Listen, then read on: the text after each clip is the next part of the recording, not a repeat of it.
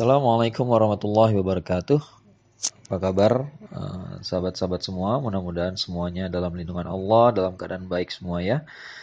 Uh, kembali bersama saya Akmal Syafril di channel Malnutrisi ini. Kita ngobrolin hal-hal yang santai-santai, yang ringan-ringan. Uh, tapi walaupun ringan, insya Allah menambah gizi pikiran kita bersama.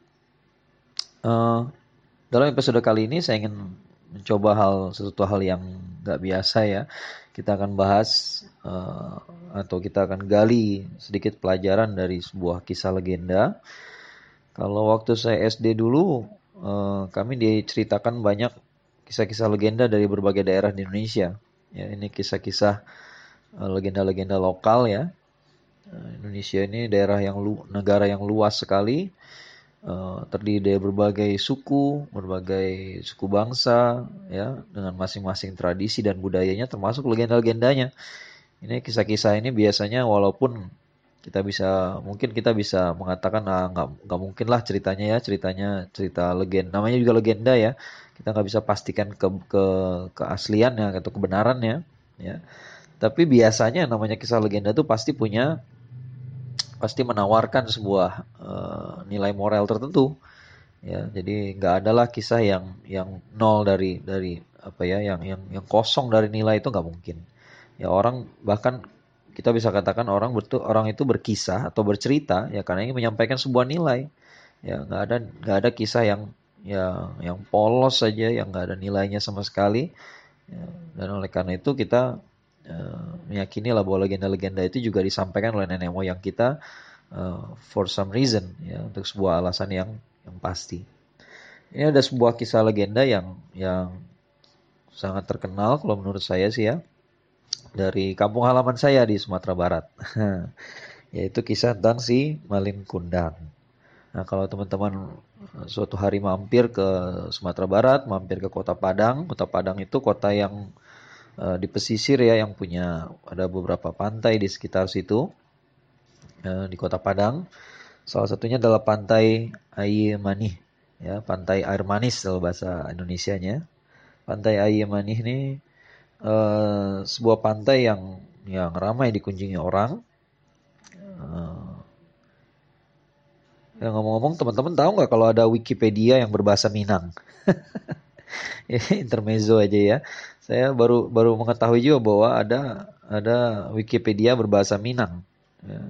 Nah, kalau dalam Wikipedia berbahasa Minang ini kita bisa lihat entry tentang pantai Ayamani. Di sini dinyatakan pantai Iko Tasabui Jo ombaknya nan kete. Ya, pantai ini terkenal karena ombaknya yang kecil, pemandangannya nan rancak di bagian utaranya, pemandangan yang yang yang indah di bagian utaranya, samo carito malin kundang. Nah, jadi kalau kita mampir ke pantai Ayamani, ini konon di sinilah uh, apa uh, terjadi kisah Malin Kundang. Ini adalah pantai di mana ada barisan bebatuan, ya, yang uh, konon itu adalah sisa dari kapalnya Malin Kundang. Kemudian ada sebuah batu yang, ya, yang batu yang paling utama yang so, bentuknya seperti orang sedang bersujud. Nah, konon ini adalah Malin Kundang yang berubah menjadi batu walaupun dia sudah, uh, sudah bersujud meminta ampun ya kemudian dia menjadi batu dalam dalam kondisi sujud tadi nah, apa sih salahnya maling kundang saya rasa udah banyak yang tahu ya maling kundang ini kesalahannya adalah dia durhaka kepada ibunya dia nggak mengakui ibu kandungnya sebagai uh, ya sebagai orang tuanya ya uh, dia adalah orang yang sudah pergi merantau ke negeri seberang hidup sukses ya Kemudian dia pulang bertemu dengan ibundanya yang sudah uh, tua renta. Ibunya berusaha menegur menegur Malin Kundang, tapi ternyata dia malah bersikap seolah-olah nggak kenal dengan ibunya sendiri. Maka kemudian dikutuklah dia menjadi batu.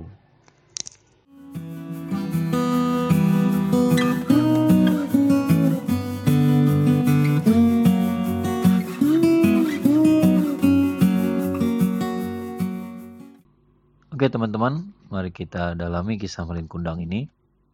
Jadi uh, kisah singkatnya dia Malin Kundang ini orang biasa-biasa saja, kemudian dia uh, dibesarkan oleh ibunya. Ada sebagian versi cerita mengatakan bahwa memang ayahnya sudah wafat sejak Malin Kundang masih kecil Jadi ibunya membesarkan dia seorang diri, uh, mengurusi segala kebutuhan Malin Kundang, mendidik Malin Kundang, ya, sehingga dia tumbuh besar jadi pemuda yang kuat, yang pintar, ya, cerdas.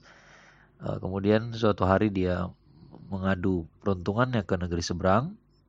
Ternyata di sana dia sukses. Ya, jadi satu poin kita bisa ambil di sini bahwa Malin Kundang ini tidak diragukan lagi dia orang cerdas ya, orang hebat. Kalau Eh, nggak uh, pinter ya nggak bisa dia sukses di negeri seberang ya nggak gampang uh, jadi hebat di perantauan tuh nggak mudah ya.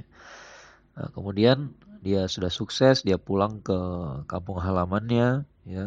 Ada sebagian versi cerita mengatakan bahwa dia sudah pulang dalam keadaan sudah beristri ya. Bertemu dengan ibunya yang usianya sudah lanjut sudah tua renta.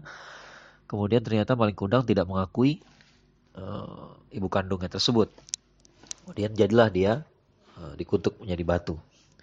Pastinya kalau dengar kisah ini ya eh, nggak ada orang yang yang akan mengatakan bahwa uh, yang salah atau antagonis dari kisah ini sungguhnya adalah ibu kandungnya ya. Misalnya mungkin ada yang berpikir bahwa oh ibu ibu kandung nih uh, apa nggak nggak ikhlas kali ini dia selama ini membesarkan maling kundang kalau dia ikhlas ya dia nggak perlu nggak uh, perlu minta diakui segala ya. Saya rasa nggak ada komentar seperti itu ya yang menonjol dari kisah ini adalah uh, apa kurangnya uh, apa ya kurangnya uh, pemahaman Malin Kundang terhadap masalah hutang budi. Ya, jadi ini semua kisah tentang hutang budi. Ya, kita lihat ibundanya Malin Kundang ini uh, apa seorang rakyat jelata, rakyat jelata ya dia bukan bangsawan bukan uh, warisan dari suaminya pun nggak nggak seberapa ya dia susah payah dia membesarkan anaknya sendirian, memenuhi segala kebutuhannya, mencari nafkah dan seterusnya gitu ya. Dan maling kundang ini jadi orang hebat gitu loh. Ya, artinya perjuangan ini nggak nggak main-main, nggak ada orang kan uh, lahir jadi profesor tuh nggak ada, gitu ya. Nggak ada orang lahir jadi bisnismen tuh nggak ada. Ya, dia jadi bisnismen, dia jadi profesor, dia jadi orang sukses, itu menjalani uh, step by step sejak awal mungkin kita bisa katakan oh Maling Kundang itu jadi orang hebat di negeri seberang ya karena kekuatan akalnya sendiri. Tapi menurut saya yang namanya akal itu juga harus di harus dipelihara dengan baik, dididik dengan baik ya. Gak ada orang jadi pinter tiba-tiba gitu nggak ada. Kalau menurut saya orang menjadi pinter itu yang pertama-tama adalah dari dididikan orang tuanya. Ya kalau orang tuanya mis, uh, nggak mendidiknya dengan baik gitu ya, waktu dia masih kecil dia Uh, namanya bayi kan suka mengeksplorasi keadaan sekitar ya tiba-tiba dia melakukan sesuatu ternyata ternyata orang tuanya melarang-larang gitu ya. Ya terlalu terlalu mengekang dia. Kira-kira dia bisa jadi orang pinter apa enggak kalau kayak gitu? Saya ragu ya. Jadi sekarang ini banyak orang membahas bahwa kalau anak anak kecil sedang mengeksplorasi alam alam sekitarnya ya kita nggak boleh terlalu melarang-larang. Ini kan pembahasan-pembahasan seperti ini menunjukkan bahwa uh, pendidikan usia dini itu penting sekali gitu ya jadi kalau uh, dalam kasus Maling Kundang nih, kalau kita bilang Maling Kundang ini orangnya pinter, dia sukses sendirian, menurut saya nggak sendirian. Ya, karena ada orang-orang di sekitarnya yang uh, membantu dia. Dan pastinya salah satunya uh, atau bahkan yang paling penting di antara orang-orang di sekitar Maling Kundang yang membuat dia jadi orang hebat adalah ibundanya. Ya.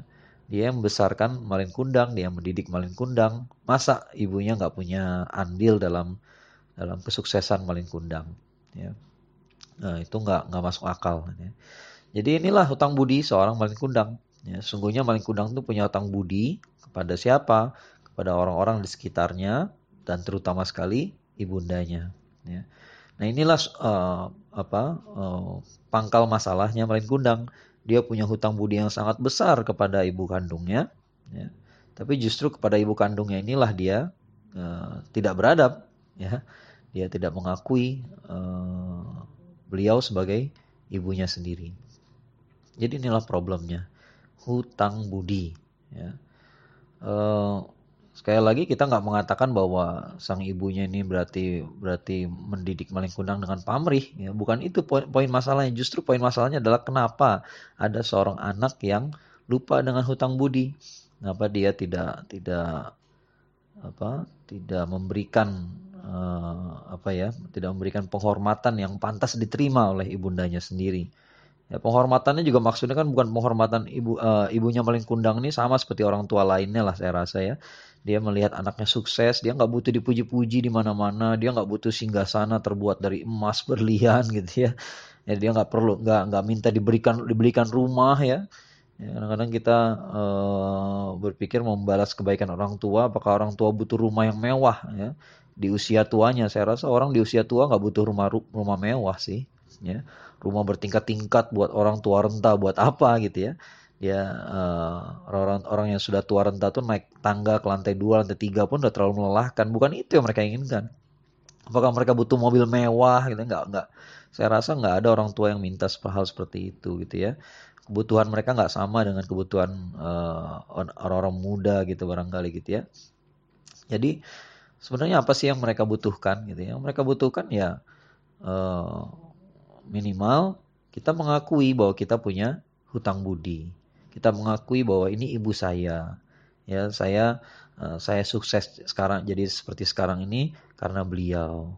Ya, ini orang tua saya. Saya nggak akan sukses ini kalau bukan karena didikan mereka. Ini guru-guru saya. Ini loh sahabat-sahabat saya yang mendukung saya. Saya nggak akan maju seperti sekarang kalau bukan karena uh, berada di antara mereka. Itulah hutang budi. Dan itu yang membedakan manusia dengan binatang. Ya. Kalau binatang itu nggak ngerti hutang budi, ya, namanya binatang tuh eh, ketika binatang melindungi anaknya, itu karena insting saja. Ya. Suatu hari ketika anaknya sudah sampai usia dewasa, sudah bisa berburu sendiri, ya, so, maka induk dan anak binatang harus berpisah. Dan tiba-tiba putuslah hubungan ya, ibu dengan anak. Nah, itulah binatang. Jadi kalau manusia kan nggak begitu. Kalau dulu uh, orang tua kita mengurusi kebutuhan kita, barangkali akan tiba masanya ketika kita sudah uh, dewasa dan orang tua kita sudah terlalu renta, maka barangkali itulah saatnya kita yang mengurusi mereka. Ya. Dan itu kita, semua kita lakukan karena kita mengerti yang namanya hutang budi. Kalau orang nggak ngerti hutang budi, maka dia yang nggak mirip manusia. Itulah uh, masalah utamanya malin kundang.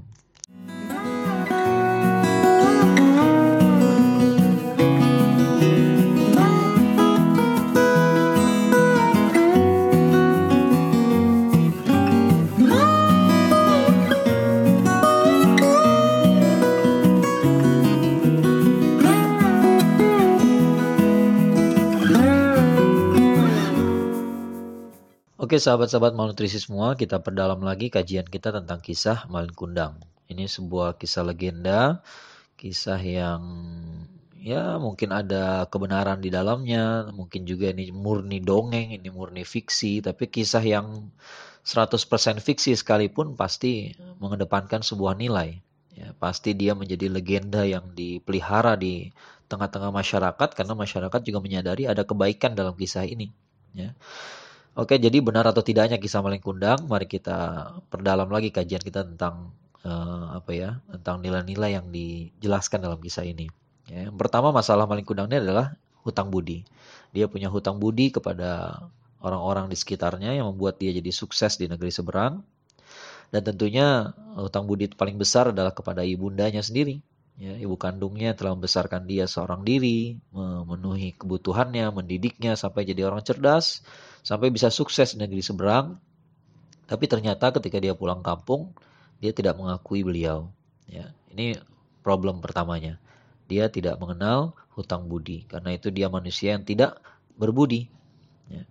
Kemudian masalah keduanya tadi sudah di sedikit disentil ya, ya masalah masalah uh, yang membuat masalah hutang budi ini semakin ironis adalah karena ya, karena ibundanya Maling Kundang nih sama, sama seperti orang tua yang lain sebenarnya nggak minta hal yang rumit-rumit. Ya, orang tua itu nggak minta hal yang rumit-rumit. Dia nggak butuh uh, kalau kita bisa beli rumah mewah ya orang tua kita nggak minta beli rumah yang sama mewahnya. Kalau kita bisa beli mobil, orang tua kita nggak minta dibeliin mobil yang yang yang senilai dengan mobil yang kita beli atau lebih mahal gitu ya. Uh, yang dibutuhkan dari orang tua yang terutama sekali dibutuhkan adalah pengakuan ya ini ini pengakuan ini sesuatu hal yang indah ya jadi ketika kita sukses, kita naik ke atas podium, menerima penghargaan ya. Betapa indahnya kalau kita mengatakan uh, I couldn't have done this without my parents. Ya, saya nggak bisa melakukan hal ini semua kalau bukan karena dukungan kedua orang tua saya. Itu kan indah sekali. Itu lebih indah daripada kita membelikan mobil, membelikan rumah, memberikan uh, memberikan uang yang yang bermiliar-miliar bagi orang tua ya. Kadang-kadang bagi orang tua tuh buat apalah harga, uang bermiliar-miliar gitu ya. ya.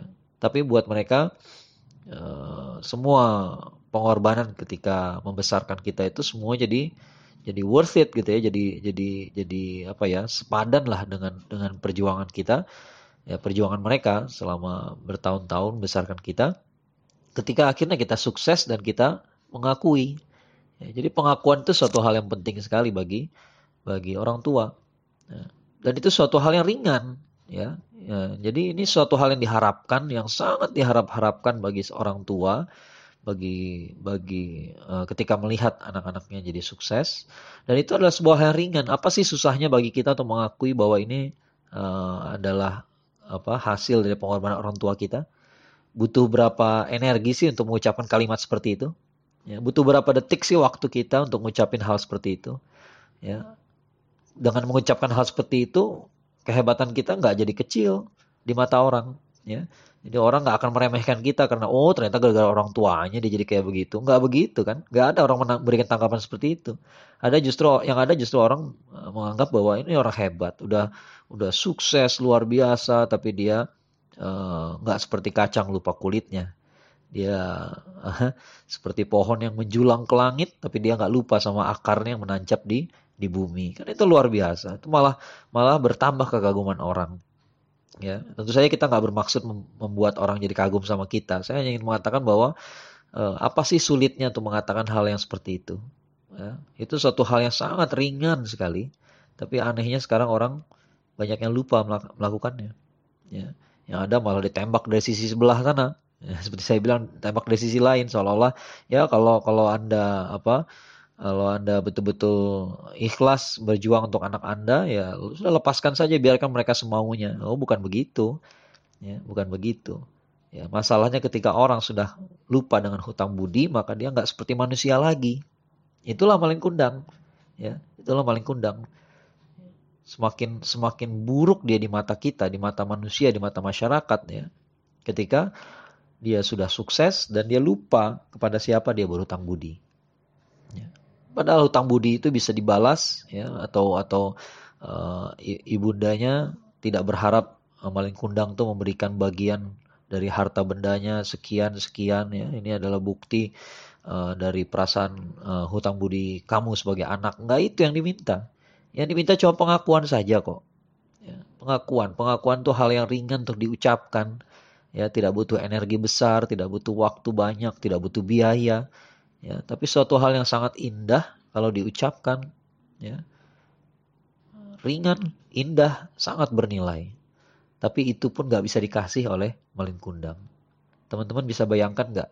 Ya betapa sakitnya menjadi ibunda malin kundang ya. Betapa jahatnya malin kundang ketika dia nggak bisa memberikan hal yang sangat diinginkan oleh sang ibunda Padahal suatu hal yang sangat diinginkan oleh ibundanya adalah suatu hal yang sangat ringan sekali, sangat mudah sekali, dan sangat wajar untuk diberikan, yaitu pengakuan.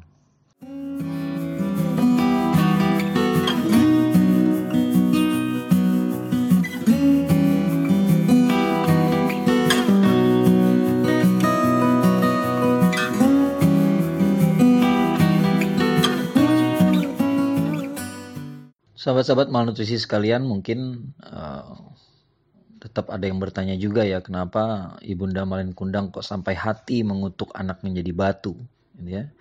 Kan kita sayang sama anak kita, ya, ketika dia berbuat salah kita maafkan, ya. Tapi kok dalam satu hal yang satu ini ternyata uh, ibundanya tetap mengutuk dia menjadi batu. Ya, apa sih salahnya? Apa atau uh, apa sih yang bisa kita pelajari dari kisah ini? Kalau menurut saya, inilah satu fenomena atau pelajaran ketiga lah yang bisa kita ambil dari kisah maling kundang yaitu tentang cemburu. Apa itu cemburu? Cemburu itu adalah perasaan yang ya poin satu cemburu itu adalah sebuah perasaan yang lahir karena cinta. Ya.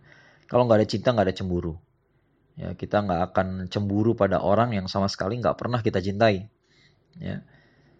Kalau kita melihat ada orang sepasang manusia jalan berduaan, pegangan tangan, kita nggak kenal siapa mereka, ya kita nggak cemburu lah. Ya itu urusan dia masing-masing gitu ya. Kita nggak cemburu.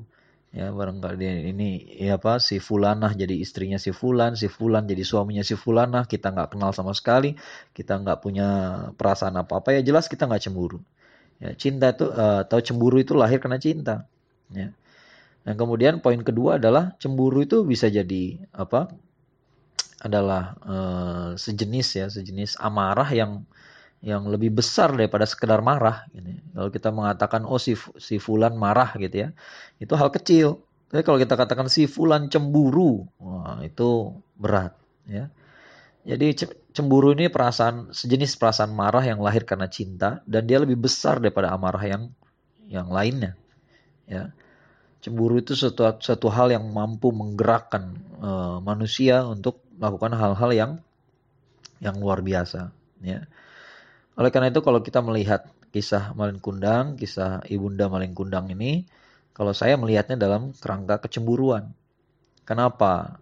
Malin Kundang ya karena karena ibunya mencintai maling mencintai anaknya pasti ya. Karena sayangnya sangat besar kasih sayang sangat besar. Bertahun-tahun hatinya menanti-nanti kapan anak saya pulang kapan dia akan cerita apa yang terjadi padanya di negeri seberang ya.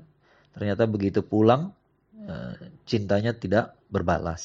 Kasih sayangnya tidak berbalas. Maka lahirlah perasaan cemburu.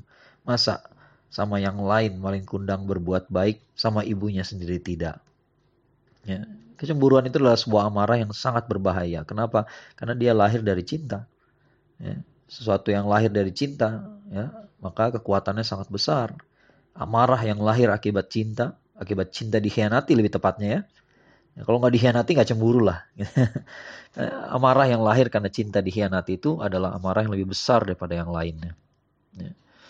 Inilah pelajaran yang bisa kita ambil dari kisah Maling Kundang. Dan kita nggak hanya bisa uh, mengaplikasikan ya tiga poin tadi tentang hutang budi, tentang pengakuan dan tentang cemburu, ya nggak hanya bisa kita aplikasikan kepada orang tua kita ya, atau kepada orang-orang di sekitar kita, tapi coba aplikasikan kepada kepada zat yang paling berjasa kepada kita semua yaitu Allah Subhanahu wa taala. Coba kita tengok bagaimana hubungan kita dengan Allah Subhanahu wa taala. Ya. Allah Subhanahu wa taala adalah zat yang paling ya, yang paling berperan dalam kehidupan kita. Kita ini bergantung pada Allah. Makanya kita baca dalam surat Al-Ikhlas Allah Samad. Allah itu tempat bergantung segala sesuatu. Kita pun demikian. Tadi sudah saya katakan bahwa kita ini jadi pinter karena ada orang tua kita mendidik kita, kata guru-guru kita, karena sahabat-sahabat kita. Maka sudah sepantasnya kita bertanya siapa sih yang mentakdirkan kita hidup di sekitar orang hebat ini? Siapa sih yang mentakdirkan kita hidup menjadi anaknya si Fulan yang hebat, ya, anak orang tua kita yang hebat, menjadi murid dari si Fulan yang juga cerdas, menjadi sahabat bersahabat dengan orang-orang hebat di sekitar kita, makanya kita jadi orang hebat. Ya. Jadi jangan hanya bisa melihat bahwa kenyataan bahwa kita ini sekarang posisinya bagus, kita sekarang uh, keadaannya baik gitu ya. Tapi coba lihat apa siapa yang berjasa dalam mewujudkan hal tersebut. Setelah kita menyebut nama orang-orang di sekitar kita, maka jangan lupa pada Allah yang telah mentakdirkan kita memiliki jalan hidup seperti ini. Kita ini punya hutang budi yang besar kepada Allah, ya. Kita punya hutang yang sangat banyak.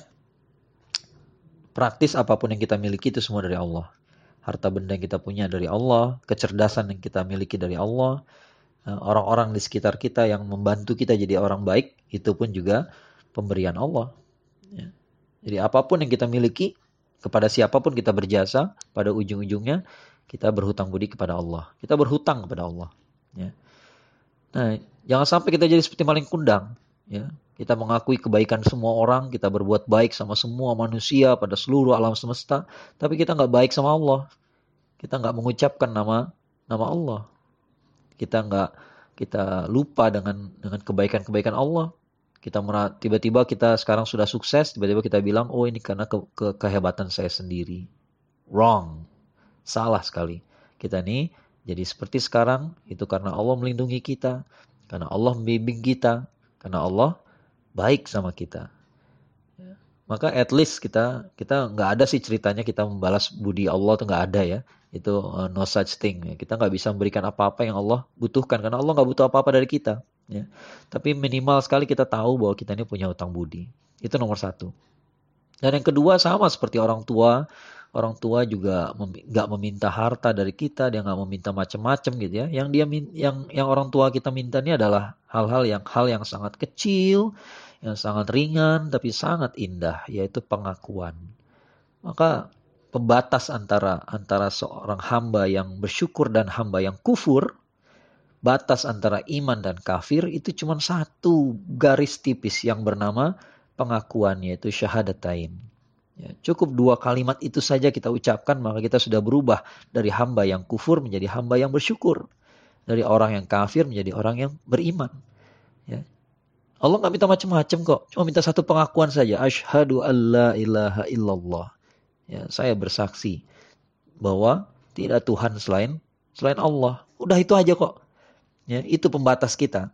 Setelah kita melampaui batas itu, apa kita jadi orang baik? Belum tentu juga. Ya, ada juga muslim yang ahli maksiat, ada muslim yang nggak baik, tapi minimal kita muslim. Sama seperti orang tua punya anak, anak yang bandel, anak yang nakal, ada yang baik, ada yang pinter, ada yang enggak, ada yang malas sekolah, ada yang rajin sekolah, ya. Tapi nggak ada orang tua membuang anaknya karena bodoh tuh nggak ada. Ya. Biarpun dia nilainya jelek, biarpun dia nggak berprestasi di sekolah, biarpun dia nakal, biarpun dia ahli kriminal sekalipun, ya kalau namanya anak, pasti akan diperjuangkan sampai darah penghabisan. Anak masuk penjara sekalipun, kalau memang dia berbuat jahat gitu ya, kemudian masuk penjara, dia harus menjalani hukuman, pasti akan didampingi oleh orang tua. Kenapa? Itu anak saya. Itu anak saya. Ya. Oleh karena itu yang paling diminta oleh orang tua adalah pengakuan. Akuilah bahwa saya ini orang tua kamu. Ya. Nah itulah yang dibutuhkan oleh orang tua. Nah sekarang apa yang diminta oleh Allah ternyata nggak beda. Allah juga cuma butuh pengakuan. Ya, jadi walaupun setelah itu barangkali ada di antara kita jadi muslim yang baik, ada yang tidak gitu ya. Tapi tetap saja yang Allah minta adalah pengakuan. Kalau pengakuan itu dicabut maka ya kalau hal seringan pengakuan saja kita nggak mau kasih ya. Sebagaimana maling kundang itu adalah orang yang jahat sekali karena nggak mau ngasih hal yang sangat ringan kepada ibundanya, maka kita pun jahat sekali sama Allah. Ya, karena kita nggak mau ngasih hal yang sangat ringan, yang sangat mudah. Ya, yang sangat mudah saja. Ya, seringan lidah kita berkata asyhadu an la ilaha illallah disambung dengan asyhadu anna Muhammad dan Rasulullah. Ringan sekali. Ya, gampang sekali. Ya, nggak perlu kita infak sekian juta masuk Islam, nggak perlu. Itu nanti belakangan deh kita bahas gitu ya. Nggak perlu sholat berpuluh uh, ratusan rokaat ya, untuk menghapus dosa-dosa kita masa lampau, nggak butuh bahkan dengan satu kalimat tadi, dengan dua kalimat tadi syahadatain ya, dua kalimat ya. Dengan dua kalimat tadi maka semua dosa-dosa kita di masa lampau terhapus. Masya Allah. Ya, betapa murah hatinya Allah. Allah hanya butuh pengakuan. Yang ketiga adalah masalah cemburu. Ya, cemburu ini menarik ya. Kenapa? Karena Rasulullah SAW betul-betul mengucapkannya dalam salah satu hadis beliau. Beliau ber, uh, bersabda, Inna Allah yaghar. Sungguhnya Allah tuh cemburu Sesungguhnya Allah itu cemburu. Wa ma ghairatullah ayyatiyal mu'minu ma Allah. Sesungguhnya kecemburuan Allah itu adalah ketika manusia bermaksiat, berbuat maksiat kepada Allah. Ya. Jadi ini adalah kenapa sih Allah mengatakan Allah itu cemburu ketika manusia bermaksiat? Ya. Alasannya adalah karena ini perasaan yang lahir karena cinta. Ya. Artinya apa? Artinya sebelum kita berbuat maksiat itu Allah sangat mencintai kita. Sangat mencintai kita. Ya, jadi nggak usah ditanya Allah cinta apa enggak sih. Itu kosa katanya ketika Allah marah, kosa katanya adalah cemburu. Ya, maka tandanya tadinya Allah sangat cinta sekali. Kemudian kita berbuat sesuatu yang yang bermaksiat kepada Allah, maka Allah cemburu. Ya, harusnya hati kita terenyuh dengan kata-kata Rasulullah SAW tadi. Allah itu cemburu kepada kita. Kenapa? Karena tadinya sayang, tadinya cinta sekali. Ya. Tapi ketika Allah cemburu kan gak langsung kita masuk neraka tiba-tiba gitu ya. Berbuat dosa sekali tiba-tiba langsung gelap, langsung pindah ke neraka. Kan gak begitu. Kita dikasih kesempatan untuk memperbaiki hubungan kita dengan Allah. Ya. Nah, kemudian ada poin terakhir yang perlu juga digarisbawahi bahwa ketika kita berbuat maksiat, Allah cemburu sama kita. Nah, kira-kira apa sih yang bikin perbuatan apa sih yang yang membangkitkan kecemburuan Allah yang paling besar? Tentu saja yang ya, dosa yang terbesar adalah syirik. Ya, kalau kita berbuat maksiat apa saja itu menjadi menjadi penyebab dari kecemburuan Allah, maka kemusyrikan itu adalah penyebab kecemburuan yang terbesar. Ya, kalau sampai kita uh, berbohong, nyontek di sekolah, mencuri gitu ya, itu sudah mengakibatkan kecemburuan Allah. Nah, apalagi kalau sampai kita menduakan Allah. Kalau kita menganggap bahwa hidup kita bisa sial gara-gara orang lain, hidup kita bisa lebih beruntung kalau kita datang ke dukun, ya kita lupa bahwa yang bahwa nasib kita bergantung sama Allah bukan sama dukun, bukan sama kuburan, bukan sama sio, sama zodiak, nggak, nggak penting itu semua, ya. Kita lupa bahwa kita ini bergantung sama Allah, bahwa kita berhutang budi sama Allah bukan sama yang lain. Ya, yang yang lain itu setelah hutang budi kita kepada Allah. Jadi teman-teman, ini kisah, ini hal dari uh, yang bisa kita ambil dari penelaahan kita terhadap kisah paling kundang. Benar atau enggaknya kisah ini, uh, saya juga cenderung berpendapat ini fiksi sih ya. Kebetulan aja ada batu yang mirip seperti manusia sedang bersujud lalu orang bikin cerita tentang maling kundang ya. Anyway, ada nilai-nilai yang sangat penting yang bisa kita ambil dari sana. Ya, kita ini kisah tentang maling kundang dengan ibundanya. Uh, tidak pantas seorang maling kundang melupakan hutang budi kepada ibunya. Tidak pantas bagi maling kundang untuk menolak permintaan ibunya. Permintaan yang sangat sederhana yaitu permintaan soal pengakuan. Dan tidak pantas bagi seorang maling kundang untuk membuat uh, untuk melukai cinta sang ibunda sehingga mengakibatkan lahirnya kecemburuan. Kalau itu nggak pantas bagi orang tua, apalagi bagi Allah Subhanahu Wa Taala. Kita nggak boleh lupa hutang kita kepada Allah, kita nggak boleh lupa memberikan pengakuan kepada Allah, dan kita nggak boleh membuat Allah cemburu. Sampai jumpa dalam episode-episode lainnya dari malnutrisi. Mudah-mudahan kita semua dalam lindungan Allah. Mudah-mudahan kita jumpa dalam keadaan lebih baik. Assalamualaikum warahmatullahi wabarakatuh.